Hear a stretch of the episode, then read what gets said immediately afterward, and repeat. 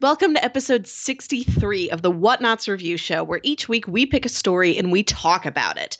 This could be a movie, a TV show, an anime, manga, comic book, an audio drama, all kinds of entertainment. We watch it, read it, listen to it, and then we come back here and we talk about it. My name is Melissa Wilkinson, and I am joined, as always, by my co captain, Kyle Springer. Hello, that is me. That's you. Kyle, how are you doing today? I am doing all right. It's an You- hour er- earlier for us, so I'm not super excited about that. But But, I finished a good a- book Yes. yesterday, so Uh, I was going to talk about the book you were helping to release today. That's the big news. oh yeah, so we're, We're recording an hour early because you have to go to a book release event. Yeah, I, I'm not technically helping, really. I'm just showing up in support. My roommate uh, has made a couple of these uh, 101 Pitbull books, and they're they're to help uh, Pitbull rescue and uh, Mhm. adoption stuff, and just be like, hey, they're not so bad. Aw. Um, but uh, yeah. So her second volume is releasing today. Uh, and they're ha- having like a release party thing. Uh, so I'll I'll have more information on that on our next episode of the Captain's Log. I'm sure I'll- nice. I'll, have the website where people can buy it and stuff like that. So Good. that's what I'm up to today. And Toy Story 4. Yes, yeah, I'm going to that tomorrow. Tonight I'm going to a circus. I Which just we bought my talked about tickets. that on uh, Yes. the previous e- e- e- episode of the Captain's Log. So you guys can go find that uh, at thewhatnauts.com. By t- time this goes live, it will already Mhm. be up. So Yes, you can you go find me reporting back on the full adventure of this paranormal themed cabaret circus in a tent in a mall parking lot that I am going to tonight. And I'm very excited. Exactly. What are we here to talk about this week, Melissa? It's not a circus and it doesn't have any dogs in it. It's very different. We're talking about the animated sci fi film from the year 2000, the most sci fi of years. This is Titan AE. from, this from was- Y2K, Yes. as as as the kids say. now, was Y2K the term for the entire year 2000 or just the New Year's Eve switchover? I, I mean, I mean, I feel like it, it can go for both. Because Y2K, I believe that is technically true. yeah, because Y2K is li- li- literally like year 2000, hmm so that gestures to the whole year. that implies the whole ye- whole ye- year. I've never heard anybody refer to like, yeah, I remember when I was in fourth grade, you know, that going into it that September back in Y2K. Like, it's so event specific. We're not here to talk about technological possible disasters that were all averted. And we all still live here today with all our electronics working. Or was it averted? Are we all dead? This is our Jacob's Ladder scenario. We don't know. Oh, no. we may never know. Forever in the void. Are we all just a simulation? They just beamed the movie Titan AE to our subconsciousnesses. oh God! so it's like the the the the YouTube or the, the not YouTube the the U2 album on all of the Oh, the yes. iPods. Everybody gets one. you all get Titan. AE. Welcome to death. Yeah. So Titan AE. This was uh, one that you pitched la- la- last week. What inspired you to pitch this one? Uh, I just felt like a sci-fi spaceship kind of movie this week, and this is one that has been sitting on my DVD shelf for years. I saw it when I was a kid. I liked it when I was a kid, but I hadn't watched it again in a long time. Mhm. And it was it was due for a rewatch. I wanted to make sure it was just as cool as I remember it being. Well, I had never seen it. Yeah, what I- is it like to watch this movie now for the first time 20 years later? So I, I feel like I was confusing, or, th- or that I often confuse this film with another film, Mm, and I don't know what it was. Treasure Planet, No, it's not that. Because I, I Atlantis. do know that one. I do know Atlantis as Mm. well. It's neither of those. Is it another animated movie? I I think so. Is it simply called After Earth? Oh no, After Earth is that movie with Will and Jaden Smith from like 2010 or something like that. No, that's not what I'm thinking of. Then yeah, no, that's definitely not what I'm thinking of. I just googled it. Uh, huh. And it's an M Night. Oh, by M Night mm. Shyamalan and Gary Whitta. I know Gary mm. Whitta. He's pretty cool. He wrote Rogue One. Oh. Um. I, I, I don't remember what it. I felt I felt like there was some, some like some other animated sci-fi movie that came out around this time, and I always conf- confuse the two, but I could be Final wrong. Final Fantasy: The Spirits Within. God, no. Um, so yeah, so so yeah, so I this one was it was the first time watching mm-hmm. this. I I didn't really know what it was, but based on what you pitched, I think I picked this because it reminded me uh, of uh Battlestar Galactica, yes. which I really like. Mm-hmm. Uh, so that was neat just to just just to be like, oh, let's watch something else like Battlestar Galactica. Um, yeah, I I I thought it was okay. I I I thought it was just kind of middling, if that makes sense. I I can see why. I understand. If, if I was younger, I think it, it would be a fun mm-hmm. movie. But I I know this was also a critical flop for the studio. Yeah, it was. This was, and I it was I, kind I, of a fiasco.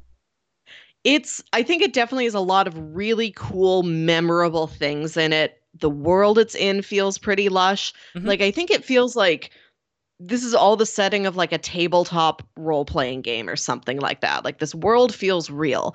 But watching the movie, I could feel a lot of times when I was not paying attention. Like I could feel myself checking completely glazing or, yeah. over. Yeah.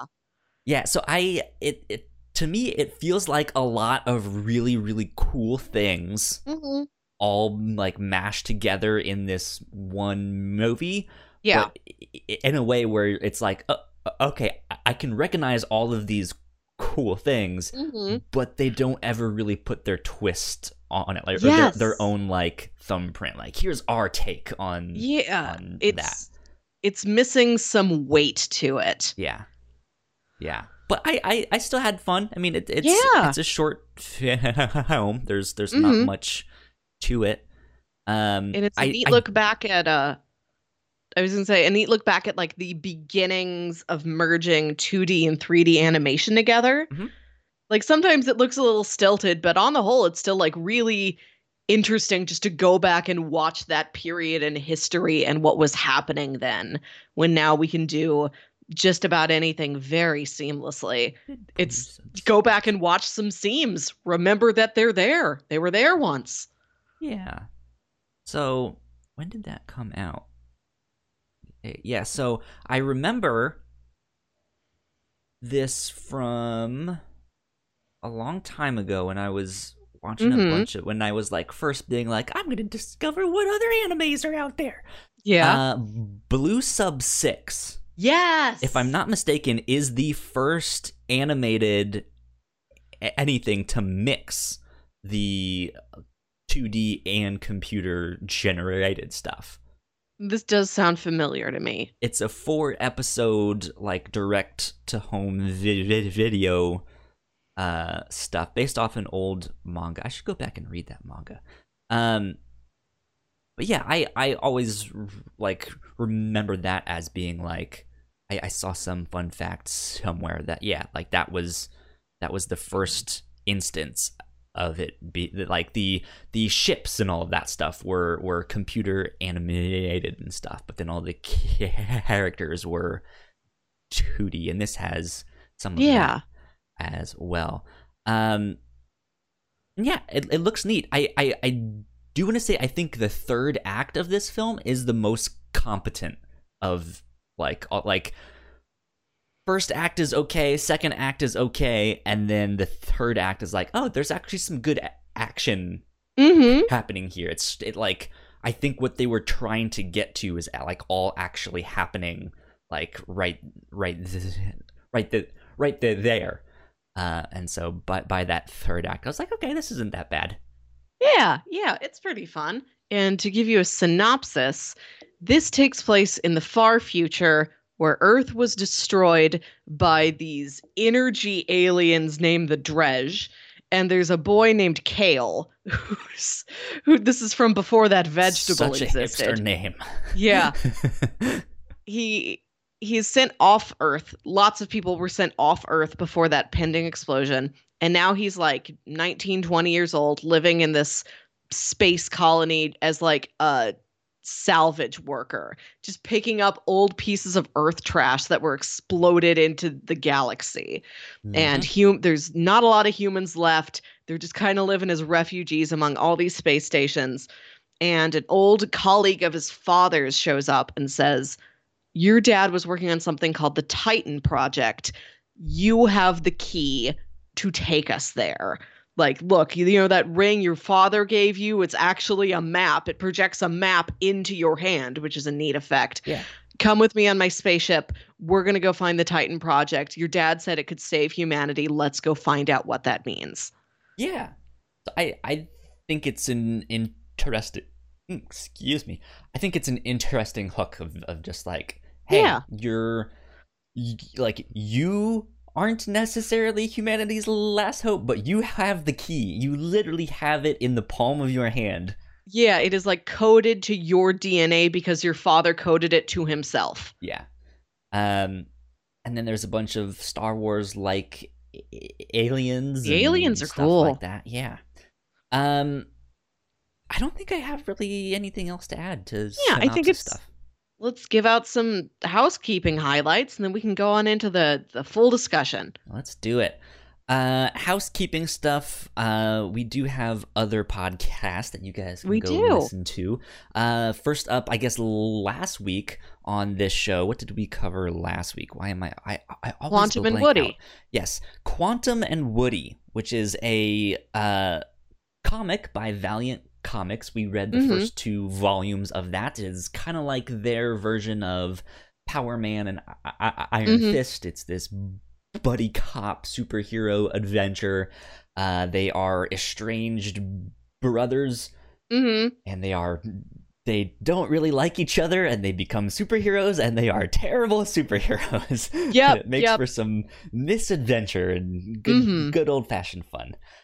Um, so we did that last week. We also have an exclusive patron only episode of the Whatnauts review show uh, up for patrons at our $3 tier. Uh, Mhm. And that is on Mob Psycho 100 Season 2 Yeah. back in episode 47 of this Yes. show uh, we covered season one that is out publicly you all can go watch that uh, or listen um, Mhm. And i really liked that show so i wanted to go check in on season two. So if you are a patreon supporter at uh, the $3 tier that is where you can get all of our exclusive content. We have some more up there as well. Uh last week on the captain's log I guess Mhm. the one that you and i just recorded melissa you mentioned this uh this circus thing that you're I going teased the to, circus. yeah.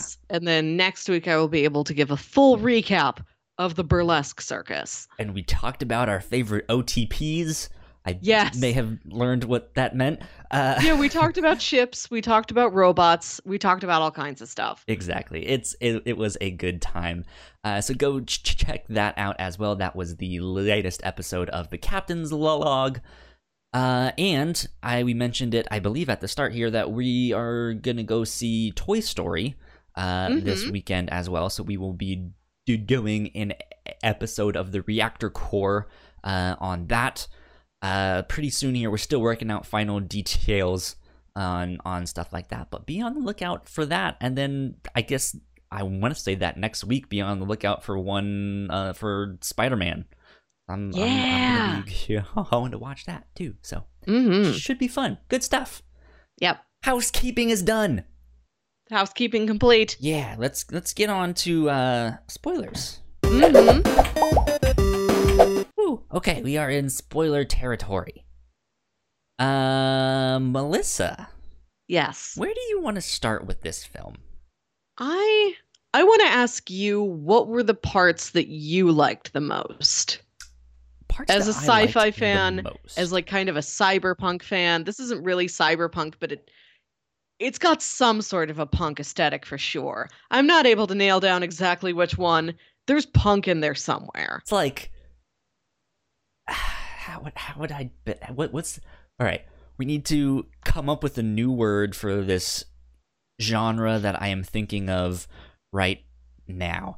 Uh, Mhm. It is so the, the main. Let's start with the main character. This is who I'm Yes. basing this new genre Okay. off of. His design, his aesthetic, his Yeah. attitude. He is like the older brother of the Disney Channel home movies that that you would see. He's like the badass older brother of like Disney home like Disney original movies. You, you oh, know? I get that. Yes, yes. Like he's got um or like the friend on Boy Meets World. Yeah. Like the cooler friend. yeah. Yeah, he has that he has the the haircut. he does that almost have like the Ryder Strong hair. Yeah. Yeah, he has uh what's his name? Um Bobby from Twin Peaks. What's his last name? Bobby Bobby Briggs Mm, from Twin Peaks. that He- hair every boy had in the 90s. Yeah, he has that My older it's, brother it's that had like that hair. it's like parted down the center Yes. and it's like to the side but then they like shave the sides shorter. Uh, Yeah. So it's, uh, it's like and, this like, weird sides almost aren't bleached, so your hair is like two tone. Yeah, it's it's it's it's so stereotypical of like that time period and then Yeah. he has on those like muscle A shirts with the the sleeves cut off yeah. and he's he got has a tattoo or and stuff and he's like oh man I'm so badass it's you, you- you- know and he he just has this like I don't care Mhm. attitude, but not really. Like he actually does care, but he, like only about the things that he really likes. If, if Yeah. that makes sense. So it's like, like what what would you what what type of punk would you describe that as? Like mm. Disney p- punk? No, I was thinking more in terms of the narrative aesthetic of it. Like, it's not cyberpunk. You think about Treasure Planet, which I keep comparing this to in my head. These are real contemporary movies to each other, in my view. Like Yeah, Treasure Tr- Planet's Treasure a little Planet bit came out steampunk. A year or two later. Mhm.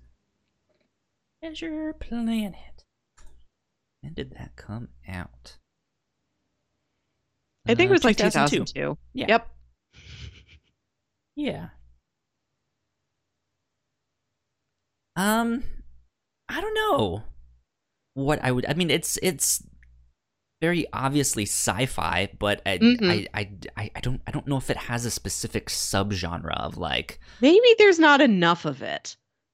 Like I like I don't know if I could point at this and say, yeah, it's salvage punk. I've got a friend who's a big you could, sci-fi you, you nerd. could almost say something like that. Yeah. I can ask her, like, what would you categorize this as? You know all of these different denominations. Yeah, I mean, very uh, like I, I I guess I'm thinking more in terms of like what type of punk is this? Is it cyberpunk? Is Mm, it steampunk? yeah. Is it you know something else? But uh, yeah, like this is very much the like, hey, we've lost our planet. We're looking for a new one type Mhm. of sci-fi, which Yeah, is yeah, it's- there there is a lot of that a- out there, right? Mhm. It does have the like market scenes where they go to this alien planet and there's a Yeah. bazaar of some kind and there's all these different a- alien species and like Yeah, that. and it's really in terms of outer space sci-fi, traveling around on spaceships kind of sci-fi. You've got dirty and you've got clean. yeah, Star Trek is is clean, Star Wars is dirty. This is yeah. really over there on that Star Wars side. Yeah, I would agree with you on on that. Um, I I wanted to t- talk really quickly about 20th Century Fox animation. Oh yeah, I was reading Fox about Animation Studios because uh not only have have I not seen this film before, but when you were like, "Oh, it's directed by Don Bluth and Gary Goldman. You know them. They did all. I was like, I. Well, I don't know Gary Goldman, but you. I think we all know Don Bluth, even if we don't know that name. I, yeah, I was like, I don't know him by name. I, I, I, I don't know. Uh, but then you n- n- named off some some things I had seen. It's like, oh, uh, okay, that makes sense. He he did Mhm. Thumbelina and stuff like that. Um, or, or yeah, is that right? Anastasia. Yeah, he did do Yeah. Thumbelina, Anastasia, Rock-a-Doodle. Yeah. So I, when this movie po- popped up, it said, "Hey, this is Fox Animation Studios," and I was like, "Huh, that's weird. I've never heard of them." And they folded immediately after this movie. basically, I, I I was looking at the Wikipedia page and I saw the link to Fox Animation Studios, so I looked at this and it it, it, it was like. Uh, yeah, and uh, Titan AE was their second and final film. and I was like, oh, that's why I haven't heard of them. Yeah, and didn't it's not necessarily this film's fault. Like it seems like it was in rough shape to begin with. Like, yeah, it's- it's Its funding and staffing was really inconsistent. it did like say the- that this lost 20th Century Fox a hundred million dollars. This m- m- m- movie in particular. I I feel bad about that because this movie it's not a disaster. It's you know, it's your mind wanders off, but altogether you have a fun time. It's pretty cool. Like I'd still recommend Yeah. it for other people to check out if they haven't seen it before. It seems like it'd be a family crowd pleaser back in the year 2000. So I don't know why it didn't do so well. The Wilkinsons went to see it. the Springers did not. Ah. Well, there's Uh, four of us and three of you. yeah, so th- they did uh, Adventures of the Book of Virtues, which is a TV series that uh, was out on PBS oh, is it like Warriors of Virtue? I have it's Adventures from the Book of Virtues is what it's called. That's either Warriors of Virtue or some real biblical stuff. I don't know. Um, then they did Anastasia. Then they helped on some of the additional final line animation for The Prince of Egypt, which is a Oh, DreamWorks. Prince of Egypt is gorgeous. That's a fantastic film. Um, and then they did uh, Bartok the Magnificence or Barlock. Bartok. Bartok. Can't see the small text on my computer screen. I'm getting old. Um, and then Titan AE was their last one that they did. And I think they there was something else they were getting ready to do after this, Hmm. and it it never happened. Shut down. Blah blah blah. Uh, was blah blah blah blah blah. I don't remember where I read that, so I'm not gonna look too hard. But yeah, I, I just I thought that was fascinating how studios can kind of come up and like Anastasia is a like really really well known yeah, animation it's very well yeah. regarded. It's a Broadway musical now. yeah like that's I I I would put that if you're around our age that's one of the like quintessential animated Yes. films that you need I think so. Um, and yeah, and then to see that that studio folds so fast is, is just yeah. whoa, that's strange. It's disappointing. Yeah. I, think e- e- e- even with the talent on Mhm. this film, because of course Don Bluth has done a number of good f- films, but then the screenplay also has J- Yes. J- Joss Wh- Wh- Wh- Wh- Wh- Wh- Wh- has Joss Wh- Whedon.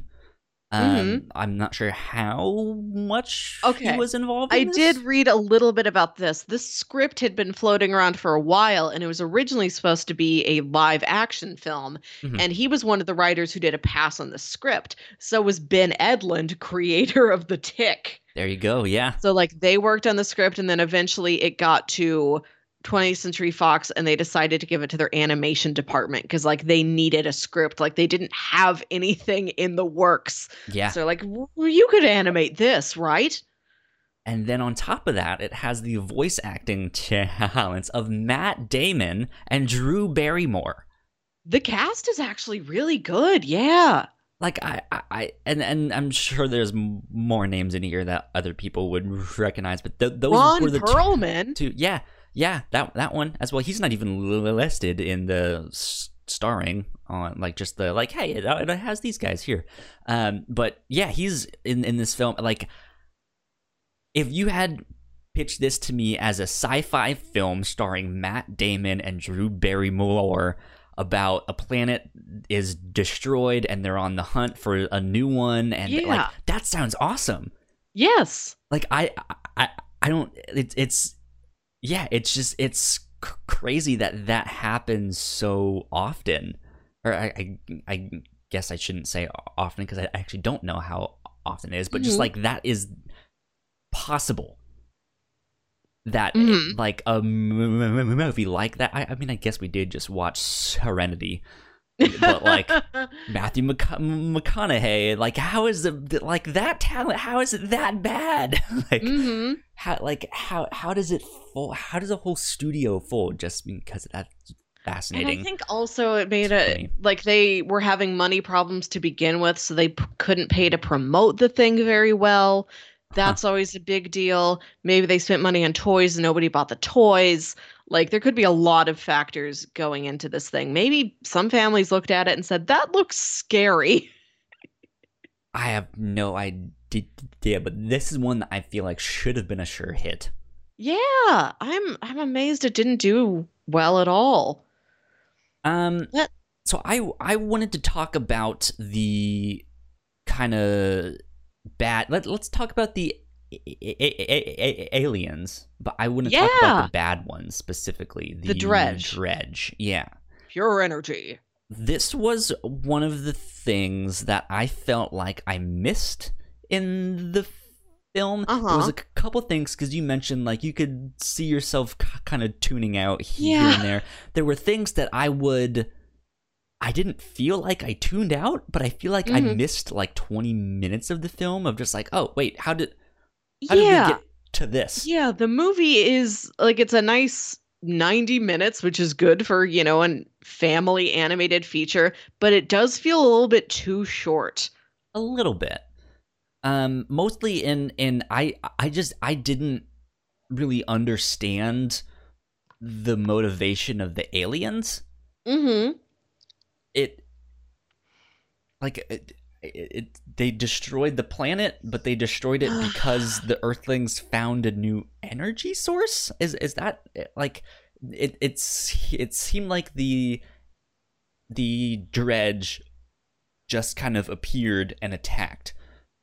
Um but then it's it's not so much about like hey this energy source is a threat to uh, uh, us or stuff like that. They are like hunting down all the humans and stuff or it seems that way like this Hmm. war is con- has continued for like 20 Yeah. something years but the humans are all scattered so they're like the humans aren't really fighting back per No. se And I don't I wouldn't necessarily call it a war. The Drej are more like these enemies that show up suddenly and just attack you. They're like they're not adversaries, they're predators, basically. But Like I they're just out there hunting you down in space. Yeah, but uh, it seemed like they were only hunting humans. Like none of the other a- a- alien species seemed to really care, except for the ones that were like on the ship with them. Because Well, when they um when the Drej attack that salvage ship that Cale is working on at the beginning of the movie, it is made clear that he is in the minority on that ship. He's probably one of only a very small handful of humans that work there, but still the Drej went and attacked it. So I think they're just oh, they're just out there blowing stuff up. I am looking through like the uh, Wikipedia synopsis for this movie, which is fairly detailed, and I am not seeing any reasons why the Drej do anything. yeah, they're just this pure energy. Pure of- energy. Yeah, and it like it it seemed to me like they showed up to Earth when humans found this alternative energy source, and Mhm. it was like that was never explored. Of like, hey, is this energy source a threat to the Drej specifically? Is this uh you know, is there some ancient thing happening here? Like, oh, this is ancient technology. This is the resurrection of our god or whoever. You, you, you, know, like there's none of that. It's just, oh, we discovered this new thing and they showed up and was like, that's bad. Destroy all humans, you know? and yeah, it, it just, it seemed like they were only focused on the humans, but the humans weren't really fighting back because they were all scattered and destroyed. And like, it, I was just like, huh, okay, well, it's a threat. So I, yeah, just, you know. What's also weird about the Drej is that we find out midway through the movie that they have hired Corso to bring Cale in like the Titan AE ring to them, mm-hmm. uh, and they don't seem up to that point in the movie like an intelligent, planning, conniving species. They just seem like this warlike yeah savage just yeah and then the fact that like they also hired Preed, and Preed is like there to double cross Corso on top of that. Like, I don't know how much they were involved in that additional double cross, but I'm like, the Drej don't seem that like they put that much thought into things. Because earlier mm-hmm. it looked like they were just going around blowing stuff up. Yeah, that's that's kind of what I got too. Um, but yeah, I mean, and, and then in the end, they're more of an obstacle rather than yeah. the th- the threat.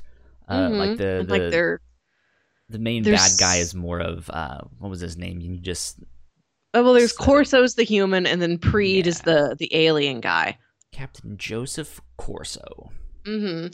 and the are also so like vague and faceless. Like none of them have a name. I couldn't probably tell one apart from another very well. Like their designs are so like complicated and flowy. Like there's not anything you can really focus on. They don't have a clearly defined face so much. Like they're just sort of ephemeral energy waves, they're, they're and that's your enemy. force rather than yeah. like, hey, you recognize this one character of the. It's not like, oh, that's the king of the Drej. Yeah, like they are all force beings. Yeah.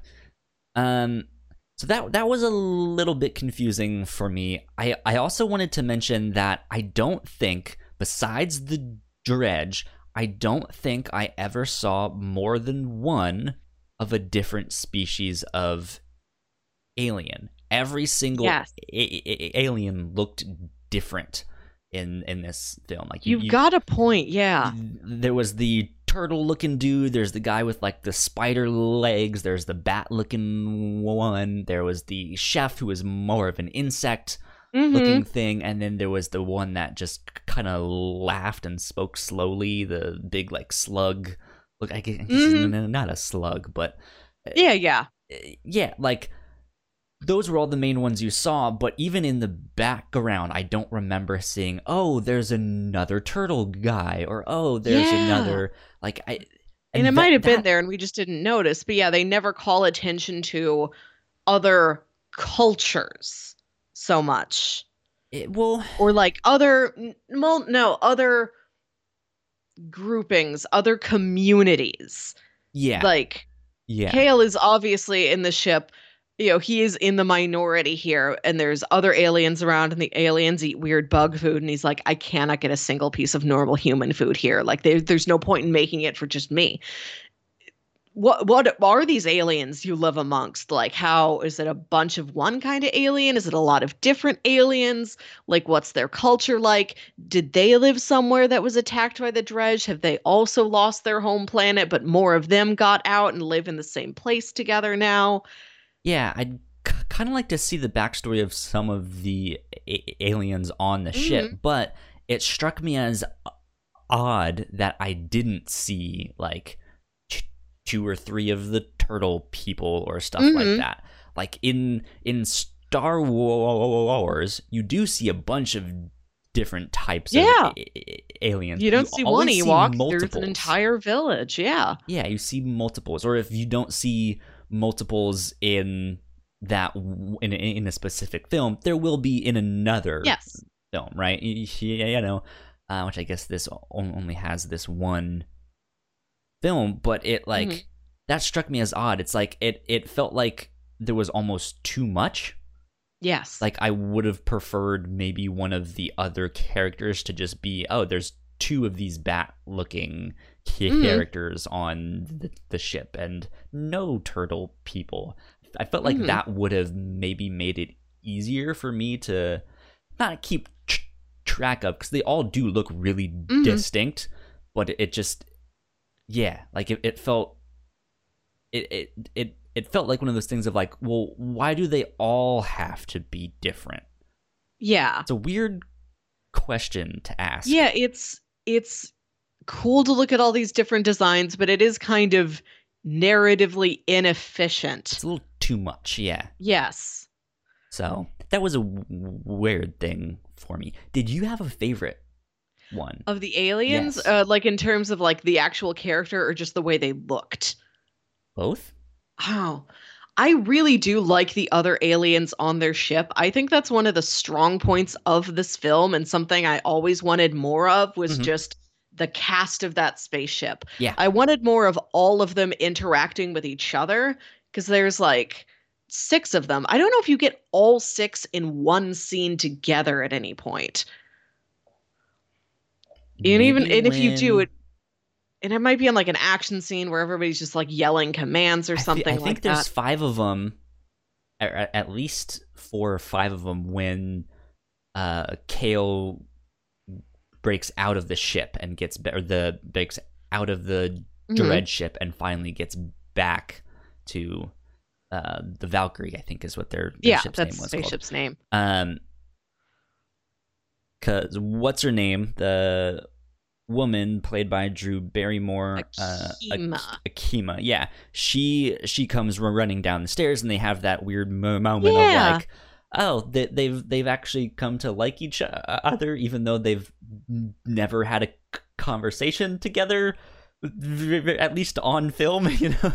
Oh, she, she she had to she had to fix him after he got all injured. She's seen him naked, so I guess that's a bond. Yeah, I, I, mean, like it, it's just one of those things of, of like, oh, okay, they're trying to do a r- romance thing here. I'm sure. Let let's. Okay. The romance, I will say this about it. It avoids feeling like kind of perfunctory, kind of like uh, the story has to have a romance in it, so Right. here we go. Because both of them are so isolated. They are part of a dying species, more or less. Yeah, and it's and who knows how many other humans they've seen other humans their age other humans they're attracted to. Like it's got the fact that they are really possibly the only other person in the universe for each other. In the universe. they've got like they're they're kind of made for each other like that. Not in some super romantic way just in like a practical way like okay if i ever wanted to settle down it would have to be you and it's and also with we're bringing earth back to life we got to repopulate earth like it's got this sense of urgency and purpose to it does yeah, this make sense like I, it it makes sense, and I I agree with it a hundred percent.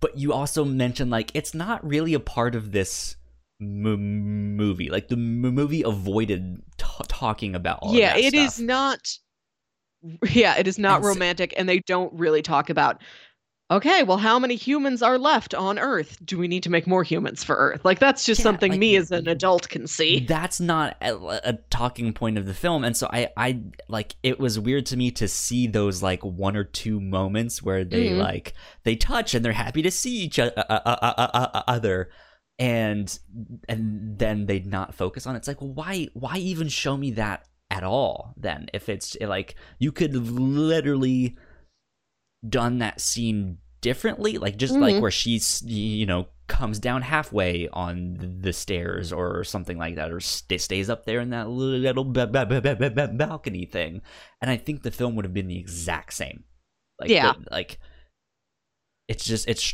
it's like it's one of those things where it's, it's like the it's like the hokey pokey you know you put your right foot in but uh, and it's just like wait what are you are you gonna dive in no yes no, no? Who? oh like well. they just keep like dipping their toe in and then taking it out and it's Yeah. never like Yeah. okay you put your right foot in the right foot stays in the right foot is committed Yeah. and then then, then the left foot. Okay, I see where this is going. No, it's just like there's this one moment, and Yeah. it's just like, like it, and it wouldn't have been that bad if they continued down that thread. But yeah, it was just a not talked about. Yeah, they don't do much with it. That's what I wanted more of from the entire film Mm-hmm. Yeah. was the character interactions because what little bits we get are really great. Yeah. And Yeah. like I think that's where you can tell Joss Whedon worked on this script and this would have been years before Firefly. hmm Like this is kind of the proto When You was know, he this- making Buffy? Was this around the Uh, same Buffy, time? Buffy was mid 90s sometime. I don't know much about Buffy. And then Firefly was 2002 to 2003, maybe, if it even went over the winter break. Okay, so th- this must have been like right at the end of Buffy, right before he was working on Firefly. Then But then if the script was passed around before it got to the studio, like who knows how long ago he had worked on the script. yeah, He also worked on Atlantis. I Both movies, yeah, both movies with great like ensemble casts. Mhm. And that's what I wanted more of. I wanted like everybody sitting down to like the dinner table or like just those moments of all right, we're traveling through space. We are going as fast as we can. We are also still just waiting. Yeah. We're just all sitting around in this cramped metal box waiting. What do we do? Definitely. Uh, I wanted to also talk about the animation itself. Yeah. This was an inter- interesting one. We already kind of mentioned the uh, CGI stuff that was mixed in there, but the thing that actually stuck out to me was the camera work.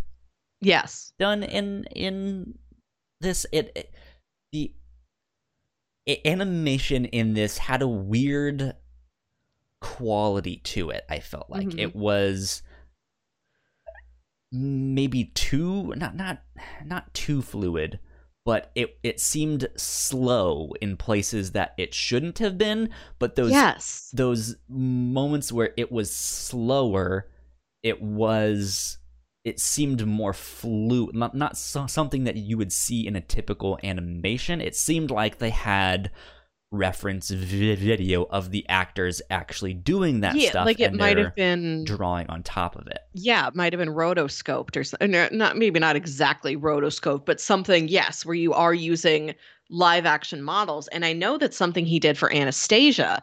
That's why some of the animation in Anastasia kind of has that same odd quality to it, where it is both fluid and stilted and fast and slow. Yeah, it it it, it has it has a very like I don't want to say displacing quality, but yeah, like I'm it it it just It's it's- seems odd. it, it's something that sticks out to you. Yeah. If you have seen rotoscoping or something similar to it, I think the actual term rotoscoping might be quite archaic, and none of the movies we're talking about actually used that technology. But that very close life modeling, it sticks with you. It is kind of odd looking. It Like, sticks I out, don't but think always I in a would way that I mind it. kind of yeah, I, it sticks out in a way I kind of like. I I don't think I would mind it if the entire film was entirely that. But Yeah. it, it would happen in certain moments, like in certain action scenes, and the Mhm. camera would pan around things, and Yeah, and uh, like it it it made it have this neat cinematic quality, Mhm. but at the like c- cost of, huh, okay, that animation is a little bit different yeah, um and i noticed on some of in some of the scenes when that was happening one of the c- c- costs of of that was it like the animation itself seemed to slide around the frame Yeah, like yeah. instead of having someone walk and they just take steps it seems like they were sliding with each step hmm if that makes makes sense it's like oh that your your foot is planted it shouldn't be sliding you, you know hmm um, and it was just like it was just very minor, but enough where I was just like something's something's off here. Yeah, I understand that. So, but that being said, I think that style is neat. It's Um, it's really a delight to look at. I love all the character designs. yeah, yeah. I I'm thinking back to when we watched Kids on the Slope. hmm There's a an episode in that anime where they're having a a concert. Yes. uh, or like a, a talent show, Mhm. and uh, stuff goes wrong, and so uh, the two main characters kind of do this imp- this improvised set, set to uh, to kind of keep p- people like, hey, Mhm. don't don't panic, don't go a- a- anywhere. But it happens to be this really magical moment where people are like. You have to hear this thing. They go to o- Yeah. other c- classrooms and be like, guys, you need to c- to come watch this. And they they do a similar technique to that. I think there it, it's or it's it's at least reminding me of that where when you saw the kids like running down the hall to go get more people it seemed like they were taking video reference there it was a Mhm. much smoother a- a- animation style and it worked fantastically for that scene um, which most of the rest of that show you don't get Mhm. that uh, but in that one I- instance i think it worked really well Yeah. I think with this, it had it throughout the entire thing, Mhm. but not to a point where it's like, oh, the whole thing is in this, which I guess Yeah. is my like. I want it like all or nothing. I understand that. Yes. or, or or or just one moment, like one special scene. hmm Who knows? hmm That's just me. What did you think about the settings of this movie? Because I think that is another strength it has. Like the alien landscapes they go to are really pretty. Like there's that planet with the big kind of gas balls that are bundled up like it's like a bunch of balloons or something and that's like the trees of this landscape there's the part with the wake angels which are these sort of outer space like manta rays that just sort of fly around past spaceships it's all Mhm. gorgeous Yeah, it's some really imagine imaginative stuff. mm-hmm Um, I, yeah, I think my favorite was the. I I, I guess they're. What, what did they say were in those bubbles? like Was it, uh, hydrogen or something yeah, like it that was- it's some gas it where it's like if you nick it like it, everything's explode. gonna light on fire Um, i will say I liked that one. I thought that one was fun. this movie had like three sequences of we have to navigate this tricky terrain. We have to overcome this natural sci-fi obstacle. like Yeah, but there's like three of them, and I'd trope. rather there be like one big one, like one big making the Kessel Run sequence instead of a lot of smaller ones. Yeah. It I I feel like maybe it could have been the one that is in that planet that we were just Yeah. talking about with the big old hydrogen tree bu- bubble things. Mhm. And then at the end when they're on the ice planet and they are being pursued um by what was his name again? It was Corso. When Yep. they're being pursued by Corso. Um yeah, I, I like I feel like they could have handled that differently. Whether it was they landed on a certain ice formation and had a ch- chase scene on the Mm-hmm. ice instead, or something. Who knows? I think I liked more. I liked seeing the terrain, but the actual narrative of now we have to navigate and chase across this terrain is not as interesting to me beyond the visuals we get. Mhm. I would have liked to seen a little bit more of on planet stuff. Yeah. Like I think one of the best sequences in the film is when they're um they've got Akima eh, like captured like the Drej captured her and then tried to Mhm. sell her off as a slave or something and then it's corso and preed and stith stith is i loved her design with her like three knees and those giant legs. Spider looking legs, yeah. She look or like a kangaroo almost. She's like a yeah. giant kangaroo. Like that's a design I've remembered really specifically since I was 10 years old. That's a good one. Where like she has to pretend like, uh yes, I am also here er, to to buy another slave. Yes, and like they are trying to like convince these guards like please let us in early to take a, a look at your finest stock before it goes out on the wider market. Because they're like we have to get akima back. And like they've got these disguises and like they've got you know corsos down like you know bent over in a robe like he's pretending to be like a, a servant they already have. And the guard is like if you say you're from this planet, that is not how people of that planet negotiate. You would have threatened me before you ever tried to strike a bargain with me. And your yeah. costumes are wrong. And like he he sees through everything and they have to just punch their way out. And they're like, the guard was that smart? We didn't plan for that. Which is that, I, I I think that is one of the best scenes yes. in in the film just because yeah, that is the like sci-fi trope of oh we need to go to yeah. some black market thing and get past the guard yes. or sneak you know sneak past somehow and it it usually doesn't go as planned but usually they they they can at least somehow sneak mm-hmm. past mm. or use a disguise you know and this it's just nope we're gonna flip that on its head the guard is real smart yeah i liked that yeah I that, also that was a good scene.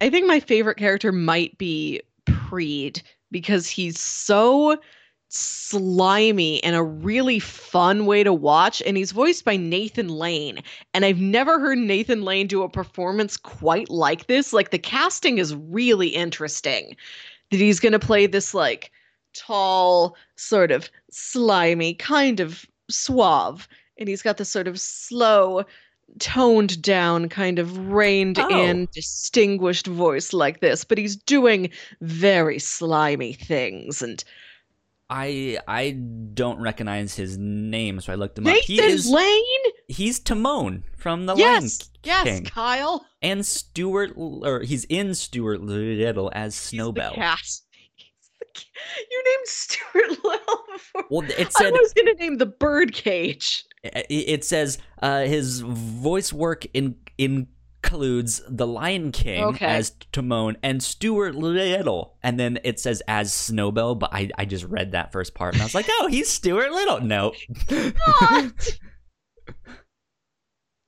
he has recurring roles on Modern Family. Nice. People versus O.J. Simpson. Huh. Yeah. Big step up from T- Timon and Snowbell. yeah, the cast is good. I this is the second time recently. Earlier this year, we watched Green Lantern, the animated series, mm-hmm. and I'm watching the episode with Sinestro, and I'm like, what a great voice performance. Who is this? It's Ron? Perlman. Oh. oh. yeah, yeah, yeah. He's in and plays in Cale's dad, who we see briefly at the beginning of the movie. He's from a man with such a distinctive face I think that overrides his voice sticking in my head because every time I hear him, I forget it is him. I'm like, I can't tell who this is.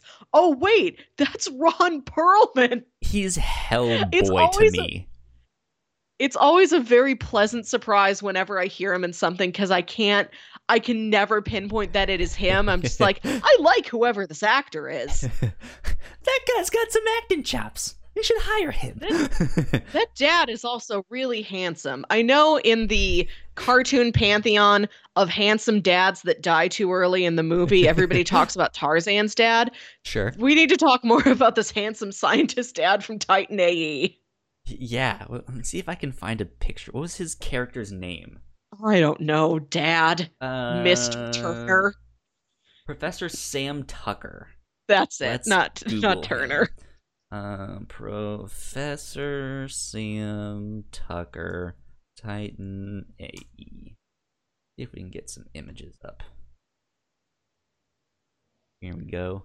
Handsome, right? He's got that little mustache. Let's show the good people. Yeah, he looks like uh like yeah, like 1920s, 1930s yeah, he looks scientist, like he came, adventurer. He, like he came right out of the Rocketeer. Yeah. There you go. Good old Sam Tucker. Memorable character Sam Tucker. yeah. Um, I had something else that I wanted to talk about. Now I don't Uh, remember. I want to ask you. You said the initial the initial premise reminded you a lot of Battlestar Galactica. Yes. Oh, which I now know believe what I wanted to talk is the gold standard for humans out in space trying to find a place to live. Yeah, makes sense. I imagine this does not come close to that, but how did you find this as a sci-fi story of uh, a people in search of a home? Uh, I I don't know if it's a great example Mm-hmm. because it's not really a people in search of a home. Yeah, it's like, you really don't see many other humans. It's until three that one disparate scene- humans. Yeah, un- and un- until that to, one scene where he like looks out and there's like a whole planet of them. It's like, whoa, where did they all come from? Wait, we haven't seen them. to like the kids with the soccer ball. Yeah, like and I- and that is the inter- interaction to the people that are on that ship or Mhm. planet, whatever they're they're on there. But you don't see the masses. You don't see like, hey, this actually is a problem. Like I I I, I, was wondering like why at this point are they still looking for a planet? Like it's been 20 something years now. They've all gone their separate ways. They're working on different planets. They have j- jobs. Like they're not all in one centralized location. It seemed Mhm. like. Maybe I'm wrong, but uh, to me, watching it, that's what it seemed like. Since we just got this, there's a human over here, Yeah, one over there, and they happen to work on the same ship, and that's it. you'd think that if humanity had undergone such a terrible disaster as Earth being blown up, that we would be a little bit more unified. That Well- humans would know what other humans were doing, that they wouldn't be as scattered to the winds, that they would be more like, this is, for the time being, our Earth human settlement. Here we live and bond together. Yeah, like I, I, I feel like that's what we would want to do, but it looked like they were getting in ships left and right, and just just get Yeah. out, out of here as much Scattered as to you the can. winds. Yeah, which made it seem like, hey, there was not. Let's meet on Mars. You- you Yeah, know, like, there they're- wasn't a plan for sure. But I you figured somebody would have been like, "Okay, uh I've appointed myself." It's like the person who volunteers to put together the high school reunion. It's like, "No, hi, I'm an Earth alumni and I'm here to collect everybody else from Earth. Like I know we didn't have a plan. Let's make one now. Can we all get together? Just talk, Yeah. you know, reminisce about Earth stuff." Yeah, and so uh, so yeah, like I I guess in terms of that, I don't feel like it it, it almost seems like why are you even searching or looking for a Mhm. planet when it seems like people have moved on. Yeah. Um, so I I thought that was strange. That was one of the things I was just like, huh, that seems weird to me. The next thing that I thought was weird, which is which kind of piggybacks off of that, uh, when the so that we we haven't really talked about the Titan project itself and Mhm. what that was. When they find it, it's this big spaceship like thing that basically Yes. has a codex of all of like the DNA of every type. It's basically Noah's Ark. Yeah. It seems like so they can repopulate the earth and they can have Mhm. rabbits again and they can have steak and that you, you you know like they don't have to These are our priorities. One, Earth. Two, rabbits. Three, steak. but but yeah, like they they have all of that stuff, Mm-hmm. and that's also a thing that kind of baffles me. Like to to find another planet that has the same like chemical comp like atmospheric composition that all of that life can survive on Mhm. there is uh, I feel like almost impossible Yeah. unless this thing is a terraformer as It could be. well. It could, could, could be, and that. I so what what is that new planet? Because it, it is not mm. one that they found. It is this thing that just kind of like got it. It looked like it was like the exploded Earth rewinded it like back into itself. I don't know. This is a, a narrative ingredient in the movie Star Trek II The Wrath of Khan, and I could tell what was going on was not as good as Wrath of Khan, so like I'm not even gonna pay attention. it's just this weird thing of like when they hit the button to activate Titan AE or mm-hmm. whatever this thing is, all of a sudden these like disparate pieces around I, I, I guess around Titan. I, I I'm wondering if it's putting out a gravity field, and all of these things are getting sucked in to mm-hmm. form this like con- conglomerate p- planet, and that's how. But like, all of a sudden, there's grass and there's oceans, and it's like, how what? How does this even happen? Like that. I don't, I don't know. I, don't know. I do remember being 10 years old and thinking it was an absolute riot that he's like, I think I'm going to name the new planet Bob. Bob. Kyle, what would you name a planet? If I were to name a planet, uh, let's see. I don't know. I I I feel like a good naming convention is after like mythological characters and stuff mm-hmm. like that. So I feel like if you have to go with characters that are more like modern or art, like what are our mythological stuff, it would have to be superhero names. I like that. Like on planet Hal Jordan, you have. oh, you're naming them after the civilian names. You're not. I don't know. I mean, I Green Lantern would be a weird name for a planet, or Batman. planet, planet Batman. you know, we're gonna name them after our culture's most important mythical heroes. Welcome to Planet Shrek. yeah, exactly. Welcome to Planet Donkey. it's, it's Shrek and it's Moon, and just it's constantly orbiting that you know i've heard that if you go out to the moon they've got restaurants there that make the best waffles. Yeah.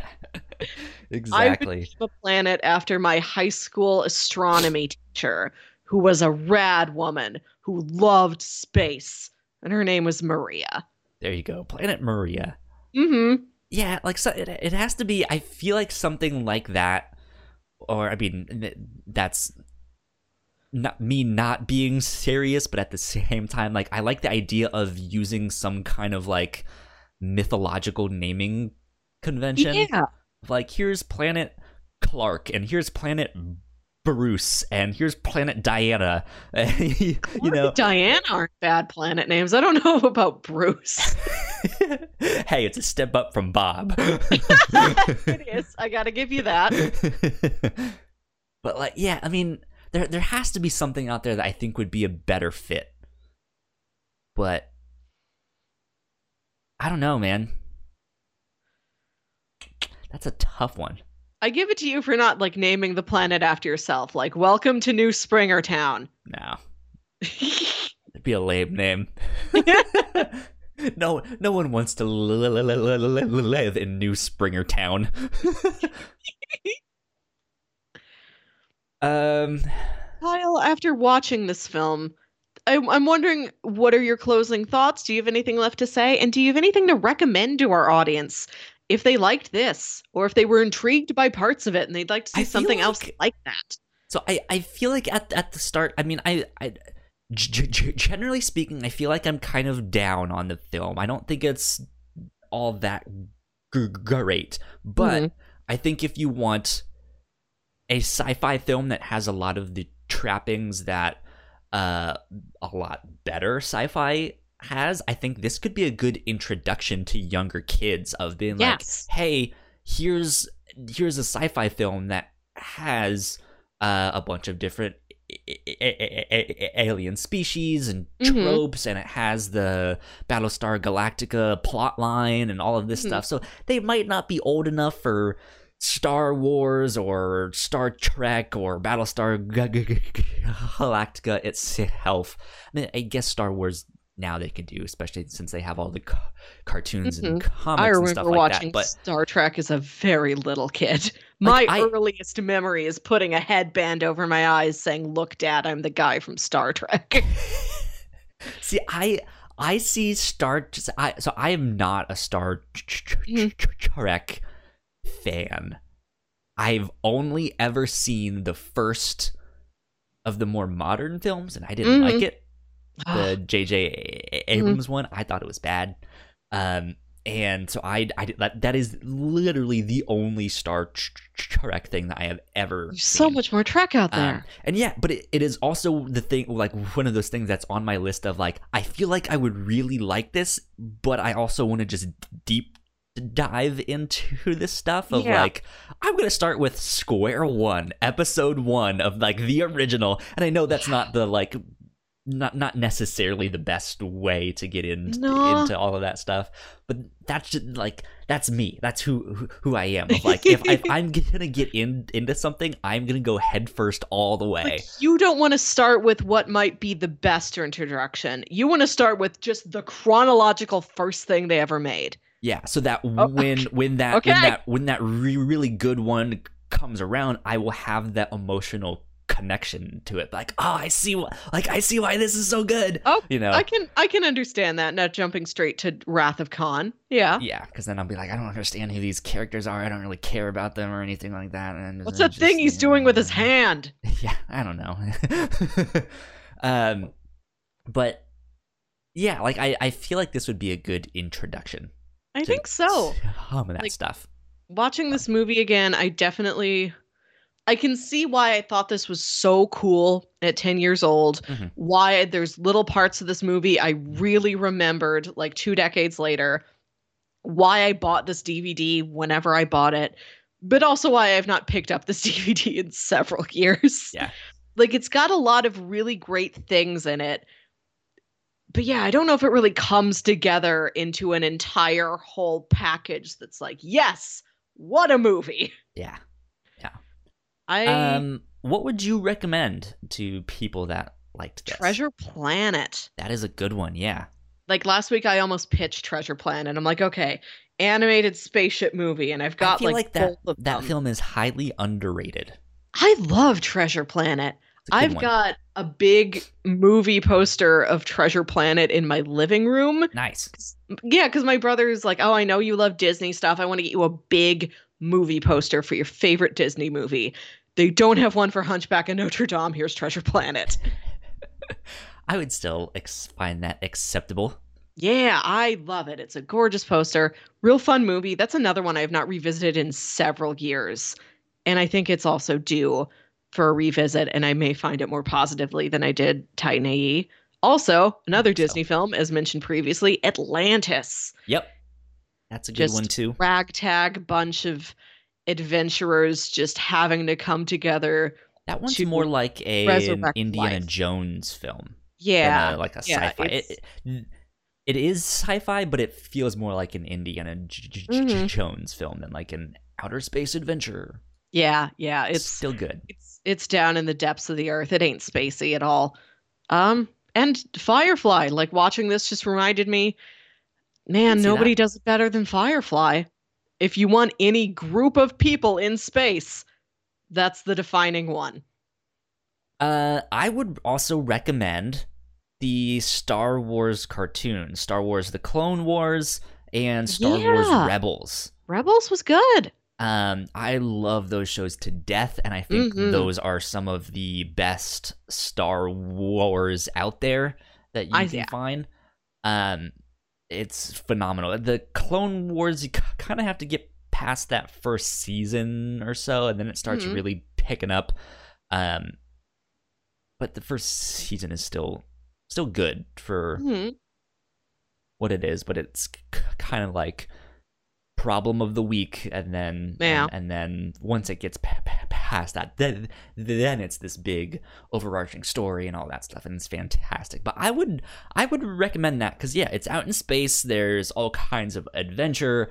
Uh, there's a bunch of different a- alien species. You do get the inter- interaction between the crew of the ships and stuff like that. You know, there's Anakin and Ahsoka and Obi Wan and R two D two and all of that stuff. So good, good, good Star Wars stuff. Good uh, kid and family friendly adventure type of stuff. I think I would recommend that. Yeah. That'd be a good good pick. Uh Melissa. Yes. It is my turn to do the pitches for this week. And I kind of gave you a hint. You told me it is all robots.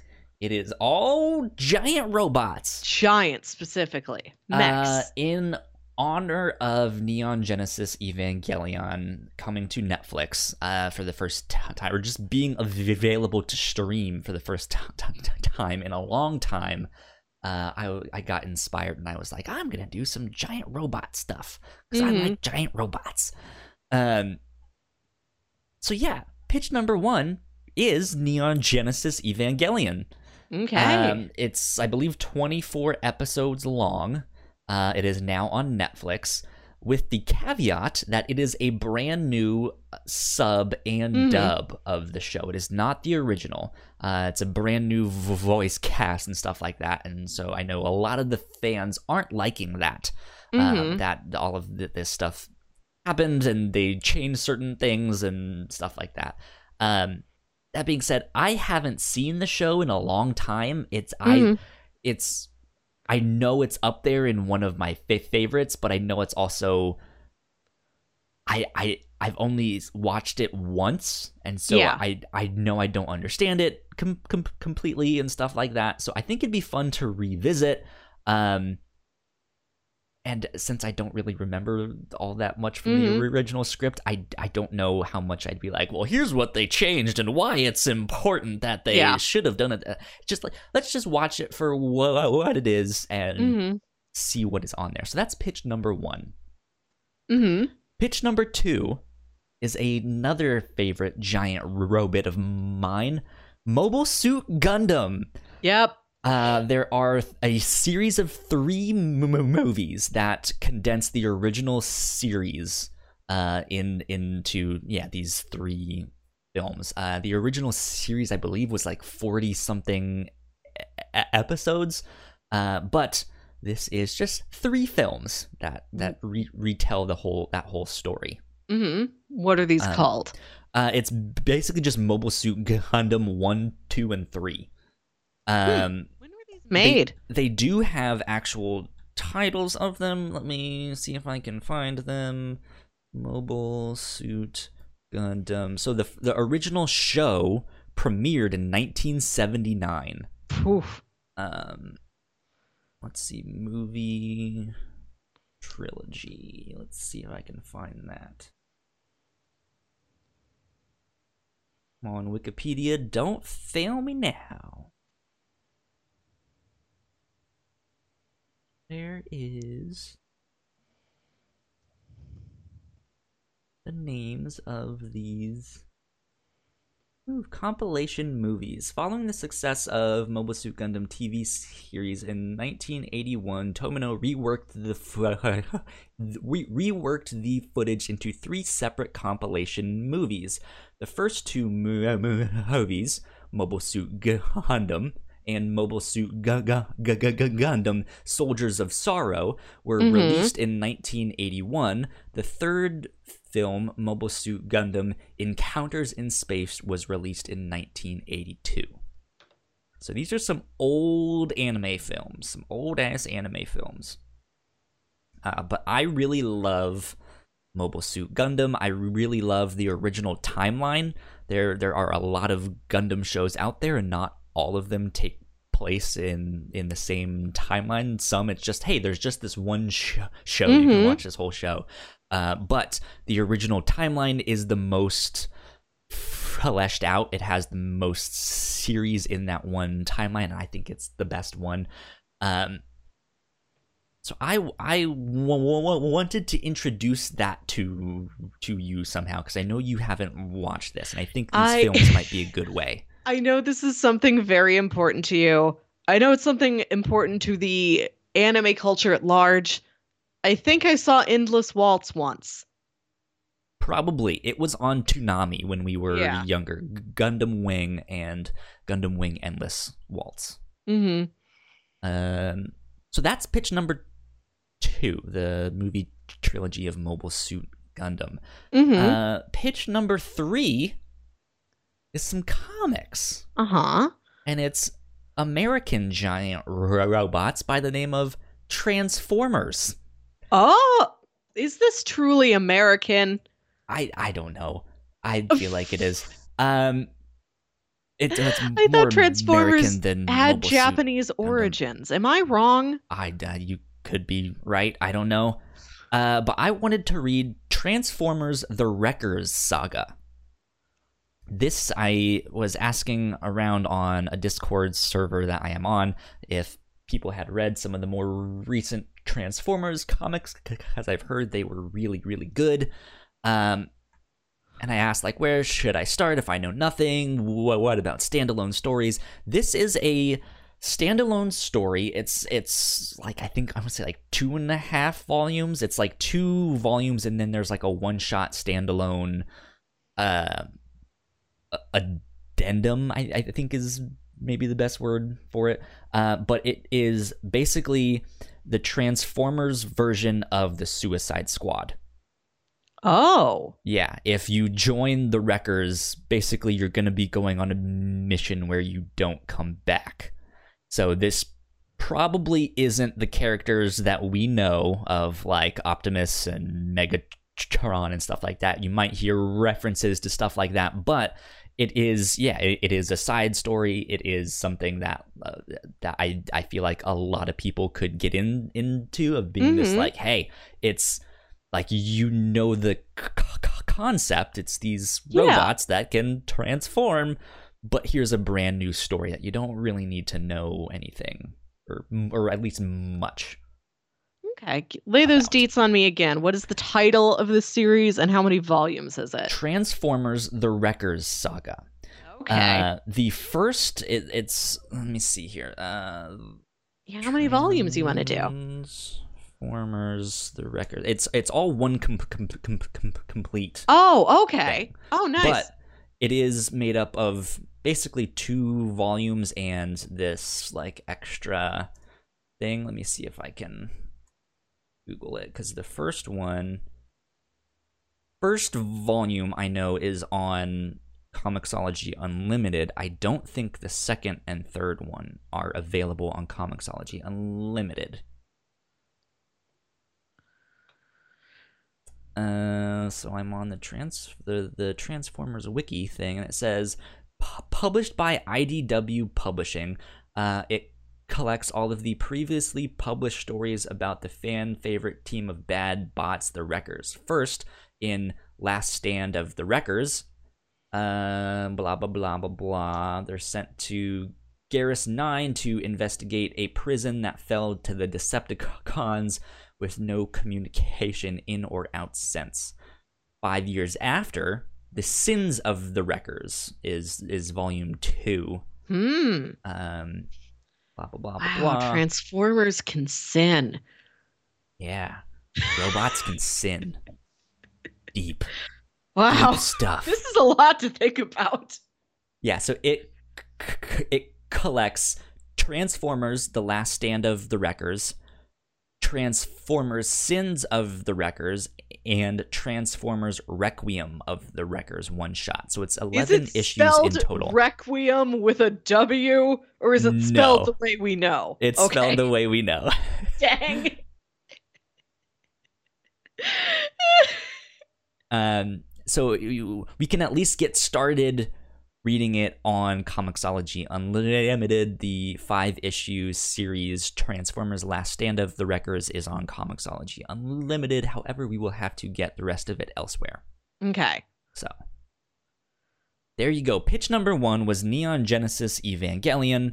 Pitch number two was Mobile Suit Gundam. The movies, uh, the one one through three. The, yeah, uh, and then pitch number three is Transformers: The Wreckers Saga.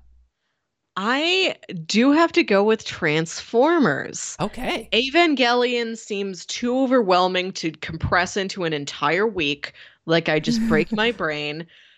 If I'm gonna watch any Gundam, I want to revisit the Gundam I remember my friends liking when we were 10 years old. Mhm. I'm sorry, old Gundam. I just want to see those, you know, the the Old boy Gundam band, best. the boy band era of Gundam. Gundam Wing, that Yes. one. I am intrigued That's by this also an old one, though. Transformers story. Like, of course, I know the concept. I think I saw the first Michael Bay movie once or twice. I am interested to really dive into a Transformers story, especially one where the Transformers are facing death. Sure. To have a robot face death be the entire premise of the series is very intriguing to me. There you go.